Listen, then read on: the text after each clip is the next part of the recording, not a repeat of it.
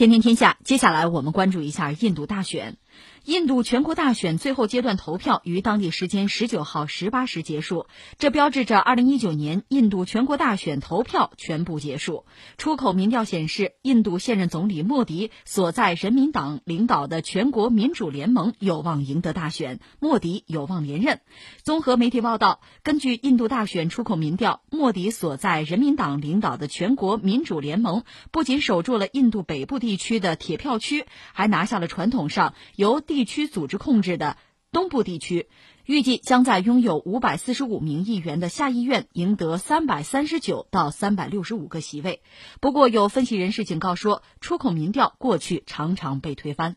我再加个但是吧，呃，是，嗯这个出口民调有时候不准，但是呢，在趋势上好像还没出过岔。嗯，就说他们预测莫迪应该问题不大。这和我们的分析也差不多，我们等最后的结论吧。就这个时候，确实印度也绷紧了神经，莫迪本人也是。据说这位一晚上没睡，冥想去了啊，冥想去了。是有说十五小时，有说十七小时。对，找了个山，叫北阿坎德邦一个小镇，叫凯达尔纳特，在那儿，那儿是有一个著名的印度教的神庙凯尔达纳特寺，去那儿。然后他就是叫什么精神之旅嘛，在那个半山腰那个地方有一个神祠，他是去那儿，呃，那个地方好像刚修缮过或者装修过吧，他算是被接待的第一位。对，而且那个地方很小，据说最多是装俩人，就那个那个他修行的那个地方、冥想的地方很小啊，嗯。但是又说那地方其实挺好，什么都有，嗯，什么厕所、单间儿，什么这个热水什么都有啊，哎，的都有，自己在那儿就是。就闷了一下，闷了一下，然后大家就各种各样的说法。有人讲他只是想静静静一静啊，但是他的反对者说你这违规，你这么干是不对的啊！你这个本身是吧，吸引大家的注意力。咱们现在不是正竞选吗？你这样做不公平。当然也只能是这么说一说吧。看来就这种质疑哈，也对大选的格局啊，这结果不会产生任何影响。嗯，我估计莫迪恐怕也要考虑接下来怎么做，因为应该说守住自己的位置，看来问题是不大。据印度选举委员会以及印度媒体预计，哈，这个计票结果可能是在二十三号或者是二十四号的时候公布。那么这一次印度大选的结果对咱们中国又会带来什么样的影响呢？呃，怎么说呢？首先第一点，我感觉说什么，就是如果莫迪连任的话，他的政策。大约是可以预计的，嗯，那么等于说两国的关系大约也就是比较容易掌控的了。这稳定性、可预期，我觉得是最为重要的。我们前两天正好聊这个澳大利亚，澳大利亚它当然人家有人家的国情，人家有人家的特点，三年就一选，这意味着什么呢？就是管理层、领导层更迭的太频繁。你出一个政策、一个政令，你推出来没几天啊，墨迹未干，结果换人了。可能就换政策了，可能你这个反对派上台了，推翻。你看，你不说别的，就说特朗普和奥巴马的关系就很有意思。奥巴马上来这个东西，人家也是连任的两届，最后留着点政治遗产。到特朗普上来，一样一样全给你推翻了，全给你撕了，重来，按我的来。所以，那你说，特朗普就算能连任两届美国总统，那他的继任者会不会也这样对待他呢？就他政策如果没有一个延续性，哈，就很麻烦。但不管怎么说。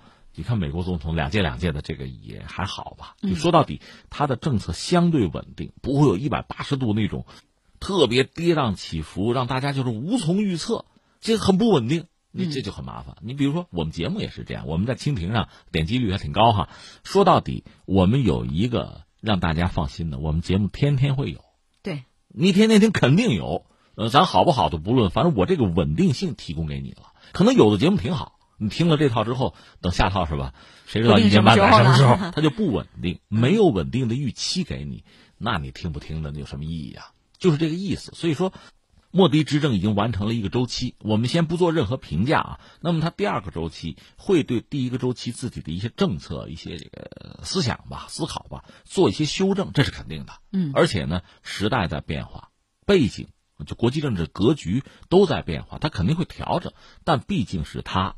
毕竟是他执政，所以这样看起来呢，就很多东西可以预期，你大概可以判断，就比较稳定。我觉得这是至关重要的，因为我们大概回顾一下他第一个任期吧，他以前没有做过这个位置哈，做了之后，大国总理莫迪上来之后呢，也就是其实怎么说？就打个比方，像小孩子一样，有的时候通过去触摸，甚至用力去击打周边的这个世界、这个环境，大概就知道什么能碰，什么不能碰。嗯，这个格局是什么样的？呃，自己的力量能到达多么远，是吧？和周边的关系怎么样来塑造？它有一个尝试的过程，不管是跟美国、跟中国、跟周边其他国家，还是在全球面对很多问题，包括环境问题什么的等等，那大概试了一遍。最终我们看到，他还是回到一个相对比较理智的，或者比较还是讲究大国均衡的这么一个状况。嗯，大概是这样的。包括中国的关系，确实东壤对峙也发生过，但后来怎么样？该化解要化解，该见面要见面，在一系列的领域吧。其实你说博弈有没有？当然有，但是试了试，等于说双方掰了掰腕子，大概知道应该怎么相处了。嗯。就这是一个过程，我们不是讲，你比如说亚投行，亚投行这是中国领衔搞的，很多人也质疑中国，但是你知道亚投行最后谁受益呢？印度，他拿的贷款最多，这明摆着的事情，数字在那摆着呢嘛，就是这么一个状况。有的时候就是所谓路遥知马力，日久见人心，就大国的关系，你说好好到要结盟，不太现实，因为历史上你看，真正大国结盟往往意味着战争，所以这不现实。就。大国好好到结盟，我觉得不至于。但是你说遭遭到动手也不会。嗯，但是在整个相处的过程之中，怎么样能够共赢？我们有更高的期待，我们希望共赢，相互尊重，而且最后呢互利共赢，这是我们的想法。这个想法我相信，因为莫迪和中国打这么多年的交道，他也应该是就是就各种滋味，应该是有所体悟吧。嗯，那第一个任期完了之后，如果他真是接第二个任期的话。那么按理说，他应该用一种更理智、更成熟的一个做法，对，去去应对，不管是和中国还是跟美国、俄罗斯，就大国的关系。他当然最重要的还是把国内的经济搞一搞吧。嗯，因为在今天这个时代，太多的领导人，你看哈，就是在外交舞台上往往很活跃，也不一定说他活跃，因为现在媒体太发达。这信息传播很快，大家更容易看到的是他在外交场合一句话、一个眼神一个动作，对吧？你看那个普京跟特朗普对个眼神做个手势，大家就关注，就开始传，开始猜测和议论，大家马上就做文章，这个容易看到。但是还有很多东西，你比如说，我就抓经济，我很短的时间经济有起色，立竿见影，这个不太容易看清楚。嗯，而莫迪现在包括印度国内对他的期待。或者说，如果在大选过程中对他的诟病或不满的话，还是在经济上，国内的经济还是民生问题。这个问题你搞不好，别的其实你也搞不好。